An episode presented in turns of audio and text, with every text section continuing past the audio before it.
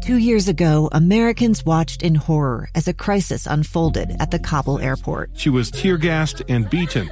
Images of thousands desperate to escape Taliban oppression filled our news feeds. More than 80,000 Afghans made it to America. But the story didn't end there. It was very cold. There was no power, no heat. Who would help our newest neighbors? I'm Andrea Smardon. In Stranger Becomes Neighbor, you'll hear the stories of some remarkable refugees who left their homes and their dreams behind only to start over from zero. Their only possession was three blankets. And you'll meet Americans who stepped up to help them. You want me to come when you deliver your baby. What can one person do in the face of an international disaster decades in the making? That's Stranger Becomes Neighbor. Find us at kslpodcast.com, follow us on Apple Podcasts, or anywhere else you listen. Inside Sources. Inside Sources. Inside Sources. Where KSL offers Utah deeper insights on the news. Host Boyd Matheson divides rage from reason and elevates the conversation on issues crucial to our community. On KSL News Radio 102.7 FM and 1160 AM. Well, welcome back to Inside Sources. I'm Jason Perry with the Hinckley Institute of Politics. And I'm Morgan Lyon Cotti, also with the Hinckley.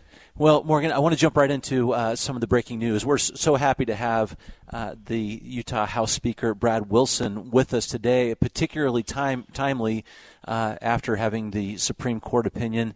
And given how much you've got going on with the session starting on Tuesday, Speaker Wilson, thank you so much for taking a few minutes with us today. Uh, my, my, pleasure, Jason. They're bringing in the big guns today, having you there. you're always so nice, and I can imagine what you're going through uh, today, getting ready, and so much is happening. I want to talk to you about the Great Salt Lake, Morgan. I want to get your thoughts on that because it's such an important issue. Uh, but if you don't mind, with the breaking news, do you mind giving a, a couple comments about the Supreme Court decision this afternoon and impacts on the state of Utah?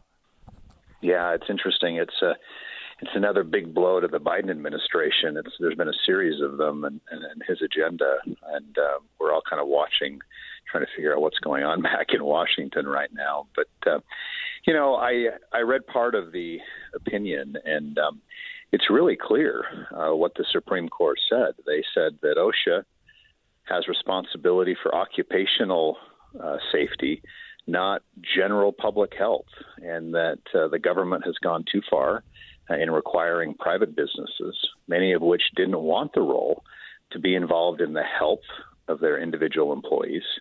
Uh, to, to get out of that space, and and that's not a responsibility uh, of these employers. And and I applaud the decision. I, I agree. I don't think that uh, if if business choose to get in that space, that's fine. But I don't think that's something that government uh, should be mandating to our to our business community and and their employees.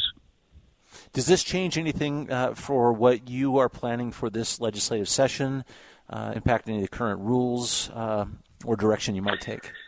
You know, we actually back in November, um, kind of hoping this would happen and expecting this would happen. It seemed really clear to us that what they'd done was unconstitutional.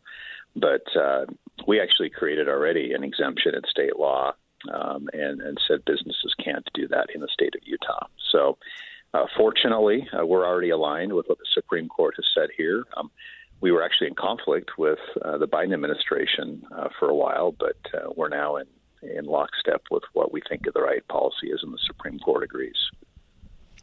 And I wonder if you could also talk about the state response to what's going on with COVID, especially with this uh, really intense surge that we're seeing. Uh, and can you talk about what's going on with Test to Stay right now? I know so many people listening have kids in schools, and a lot of those schools have had to implement the Test to Stay rules. And we've just heard about a suspension of that. Can you talk a little bit about that and how school districts will be moving forward? Yeah, that's breaking news today too. Um, so, Test to Stay worked really great with the two uh, waves of COVID we had in 2020 and 2021, but it hasn't been working with Omicron uh, because of how transmissible it is. And the idea with Test to Stay was to um, figure out who's got COVID and get them out of the system uh, before they spread it around. But by the time you do Test to Stay, at our schools. Kids have already had it. It's already spread all over the place. And so what we've done is just really disrupt kids' education for no significant, if even any, benefit.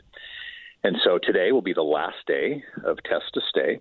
Um, and we're kind of having a, a chance for a reset to happen. Uh, we've given school districts an ability if they have a high number of COVID cases in a school to move that school to uh, online or remote learning for up to four days uh, between now and the end of the, the month of January.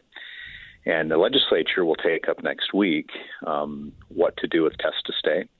Uh, you'll either see us um, uh, just end it completely or push pause on it for this version of uh, COVID. And, uh, the legislature will make that decision next uh, next week, and it's the right decision. We've pulled so many people out of the, the lines for people to get tested of the vulnerable, the elderly, to have them go man these test to stay uh, operations in schools for people that were asymptomatic, and so it's just a reallocation of resources. Thanks for taking a few minutes on that as well. I know this is breaking news, and we're monitoring closely too, and appreciate you giving us some some clarity about it. Do, do, you mind if we transition for a moment to one of your great constituents? I'm going to put it in that category, the Great Salt Lake. Uh, Absolutely. This is this is in your area, and you, there's just been a lot of talk about it, and and you have been leading that discussion uh, from your area with other policymakers. And uh, as, as, I understand it, in the 175 years since we've been keeping track, uh, the Great Salt Lake is at an all-time low. Do you mind t- explaining why this has become something that is important enough that we get the Speaker of the House working on this issue? Yeah. Happy to, Jason. It is one of the biggest risks and threats that our state has. And I don't think uh, many of us have understood the magnitude of the risk until recently. You're right. Uh, since Brigham Young and the Pioneers rolled into town, we haven't seen the Great Salt Lake to this level. And a lot of people would say, well, who cares?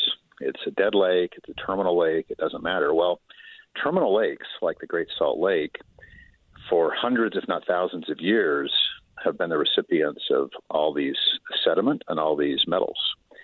And when you have terminal lakes uh, become what's called desiccated, which means they dry out, uh, all of a sudden uh, you have the all the those toxic metals and other materials get kicked up into the atmosphere.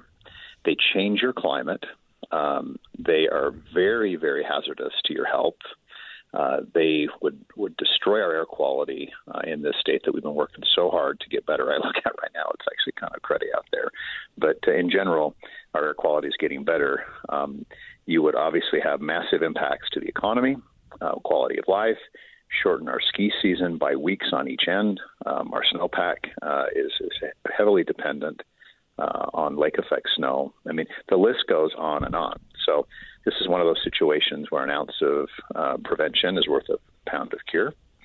And uh, we're trying to get out in front of this and uh, putting a lot of policies in place and some budget uh, priorities to help us conserve water, get more water to the Great Salt Lake.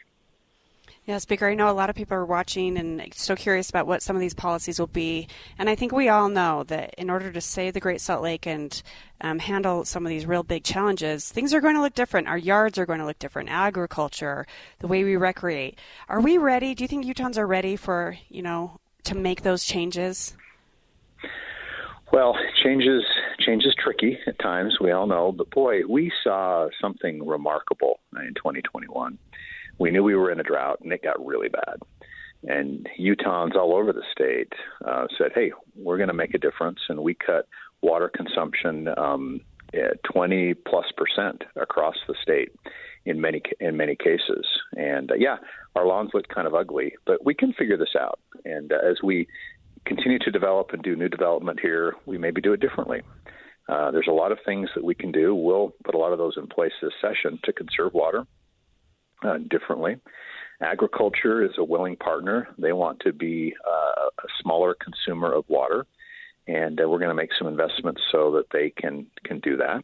And we'll just keep working on it. I have no no doubt that over the next few years we can uh, put in place a lot of the right things to help the lake start trending in a better direction.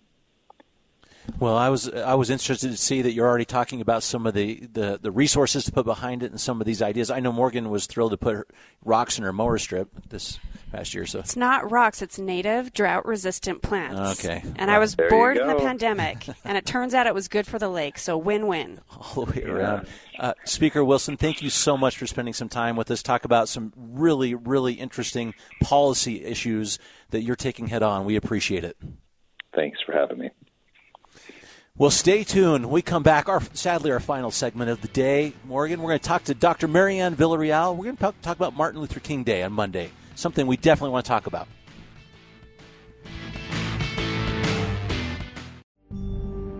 A gun in the face. Then all of a sudden, they all kind of lined up. They pointed their guns at me. And this is the point where I thought, I'm going to die today. Started two years of horror for an American in Venezuela. They said, You need to give us your phone and get ready because you're coming with us. I'm Becky Bruce, and I spent a year researching and piecing together Josh and Tammy Holt's story about their ordeal in a notorious prison. That's when everything started to turn bad. We had another pound on the door. Boom, boom, boom. And there was the police once again. You can binge all of the episodes of Hope in Darkness on KSLPodcasts.com or wherever you get your podcasts.